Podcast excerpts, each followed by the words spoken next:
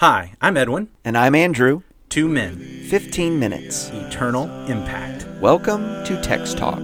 His glory I will see. I will live. Welcome to Text Talk. I'm so excited about this program where we're going to be doing an episode looking at Acts chapter 16. Edwin, what's our text today? We're going to be reading the first five verses of Acts chapter 16, and I am going to be reading from the English Standard Version. Paul came also to Derbe and to Lystra. A disciple was there named Timothy, the son of a Jewish woman who was a believer, but his father was a Greek. He was well spoken of by the brothers at Lystra and Iconium. Paul wanted Timothy to accompany him, and he took him and circumcised him because of the Jews who were in those places, for they all knew that his father was a Greek. As they went on their way through the cities, they delivered to them for observance the decisions that had been reached by the apostles and elders who were in Jerusalem. So the churches were strengthened in the faith, and they increased in numbers daily. Daily. It's exciting to see that kind of growth. When we pick up here with Paul and now Silas, uh, we are looking at what we call the second preaching journey, the second missionary journey. The desire was to go back to some of the churches that had been established on that first preaching journey. In fact, as we go back to Acts chapter 14, we will see that in the midst of various persecutions and getting run out of particular towns, Paul and at that time Barnabas did go into Derbe and Lystra. Acts chapter 14 and verse 6, they became aware of it. It was a, a plot against them. So they fled to Lystra, Derbe, cities of Lycaonia, and to the surrounding region, and they were preaching the gospel there. And what we're seeing is that those seeds that were planted then were bearing fruit.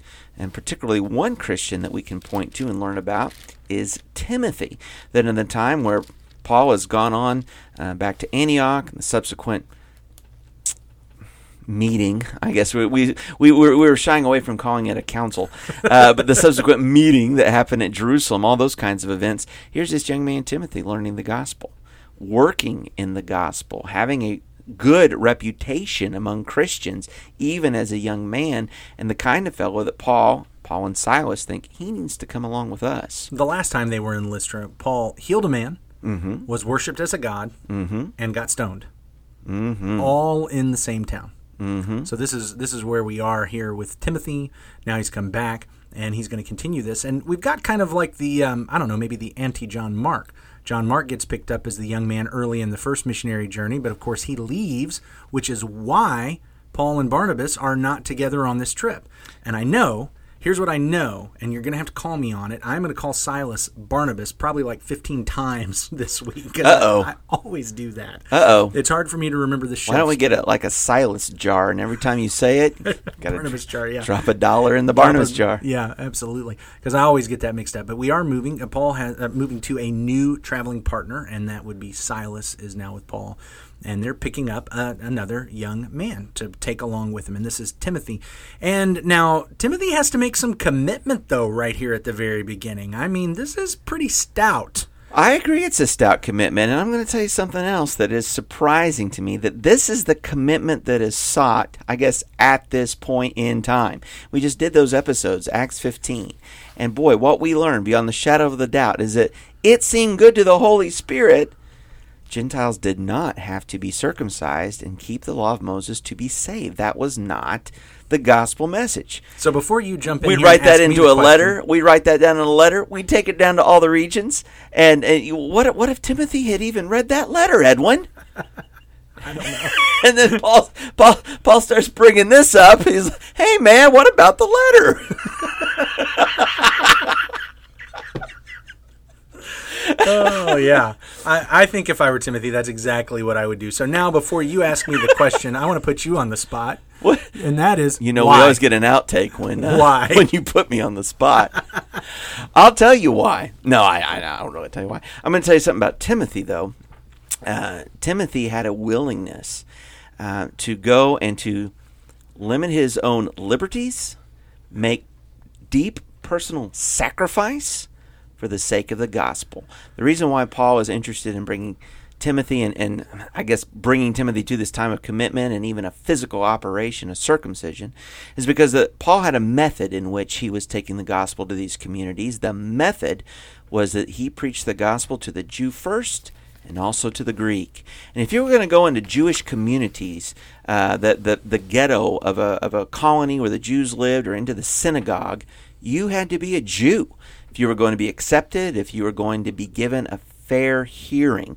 And I think what we're discovering here in Acts 16, at least in part, is that uh, Timothy had the benefit of a Jewish mother, Jewish background, but his father was Greek or Gentile. And clearly, uh, you know, to, to what extent he was practicing Jew, I don't know, but but obviously there had never been the physical operation, the sign of the Jewish covenant, the circumcision. That had not been done. And so now, in good faith, he's going to do that, that he would have greater opportunity to speak to Jews the gospel of Jesus Christ. And I wonder if, you know, we, we think in those terms of the greater opportunity, but it's also the removing the hindrances, removing the obstacles. Because one of the things I think about as I go through this is that okay, okay, Derbe and Lystra, people know who he is. I understand why if he was going to be focused on preaching in Derbe and Lystra among the Jews and trying to get them to become Christians, mm-hmm. we might want to get that taken care of. But you get, you know, hundred miles away. They didn't have social media. They didn't have Twitter. There was nobody tweeting, "Hey, Timothy's coming. You know, he has a Jewish mother and he's uncircumcised." And so, how, how any of that's going to be found out at towns 100 miles away, I don't know. But there's this issue of we want to make sure that there can be no obstacles. So, can I make two observations about that? Just yes, even as you you're can. talking, all right? So, um, the first observation is this you talked about there's not the social media, maybe there's not people following them. But even as you say that, I remember who was stirring up all the persecution in the first missionary journey. It was actually Jews from other towns who actually did follow them from point to point Good and point. make their life difficult. Good point. So uh, you know, it's it's possible that bad uh, bad press can follow. Persecutors Okay. are going All to right. I'll follow. give you that. okay, I'll all give you that. Possible, possible. Number two. Second observation: uh, integrity. I, I, I want to be able to tell someone and be honest. Christians are supposed to be honest about this. The only way you're going to be honest about it is to is to do it, is to make that sacrifice. And so now, when they're going to Jews to talk to them, if they find out Timothy had a Jewish mother married to a Gentile father, that's an automatic strike against him. He, he's in this family that's been mixed. His mother was not willing to stay within the faith. Mm. And so there's a there's a mark against him already. He's come from this kind of mixed family and now, this might be a struggle for us to understand today, having been so far removed from that. We we are living in a culture and a society that, at least um, ostensibly, is moving towards mixing these races is not that big of a deal. But boy, I tell you what, on at this time, this was a big deal for a Gentile to be married to a Jew, and then to find out that the mother allowed the Gentile father to have the stronger influence so that mm-hmm. the child wasn't even circumcised. This is going to be a problem, and you are going to have Jews if they find that out. Why should I listen to you? Sure. Why should I listen to you?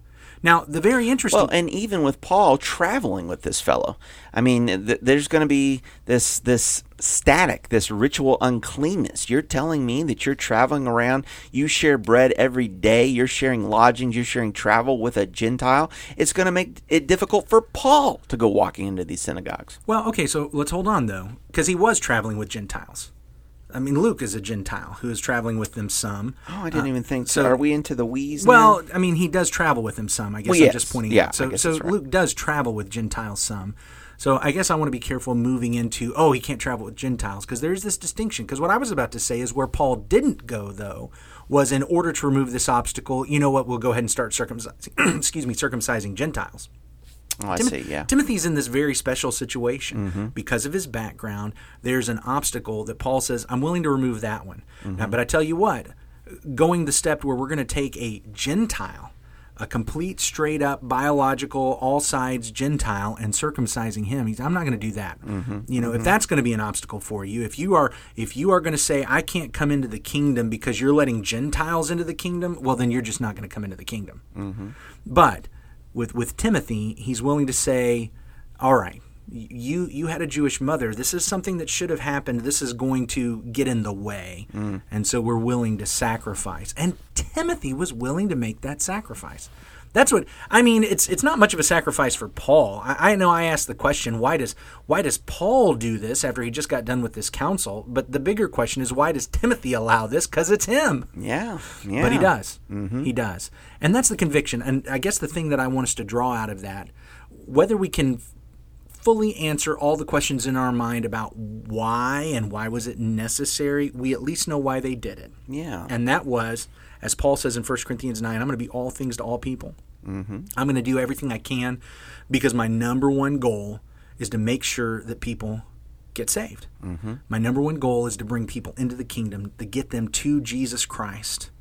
And Timothy very quickly steps up and says, "Yes, I, I'm I'm willing to do that also. Whatever it takes, whatever it takes. I want to remove all obstacles. I want to remove all hindrances. Whatever it takes, so that we can bring more Jews into the kingdom. I'm willing to do that, even if it's circumcision." I appreciate that kind of willingness. You know, when I when I think about trying to build bridges to what are people willing to do today to get the gospel to other places. I mean, are are you willing to learn another language so that you could communicate into another culture and another country? Are you willing to learn new technologies, right, so that you can broadcast this teaching now through maybe some new platform? I, I know we've all been really really crashing the curve on learning learning new technologies with this COVID stuff. Uh, but you know all those things that push you out of your comfort zone. It's not what you've always known, but there's a there's a greater call to do it, and that is precious souls need the gospel.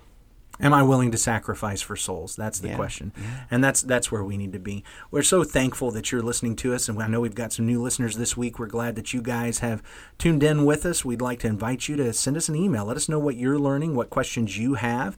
Text talk at christiansmeethere.org. That's text talk at christiansmeethere.org. Let's go ahead and wrap up with a prayer, Andrew. Our great God and Father, Lord, thank you for this day. Thank you for the time that we might open up our Bibles and begin looking at Acts chapter 16 together and on the podcast. Lord, we are so encouraged by the example of Timothy, of Timothy's willingness to, to leave his home, uh, his, his family, his parents, the people he'd known, to make great personal sacrifice and even undergo a procedure that he might be able to travel on with Paul and Silas, and carry the gospel to other people. Father, we pray that you might uh, help us and encourage us to be willing to pay prices necessary to take your word of truth to others and bless us to that end. In Jesus' name we pray. Amen. Amen. Thanks for talking about the text with us today. I'm Edwin Crozier, and I'd like to invite you to join the Christians who meet on Livingston Avenue this Sunday for our Bible classes and worship. You can find out more at ChristiansMeetHere.org. Check out our daily written devotional that goes along with today's episode. You can find a link for it in our show notes. Michael Eldridge wrote and sang all four parts of our theme song. You can get more from him at acapeldridge.com. Remember to subscribe, rate, and review our podcast so others can learn about it more easily. Have a great day.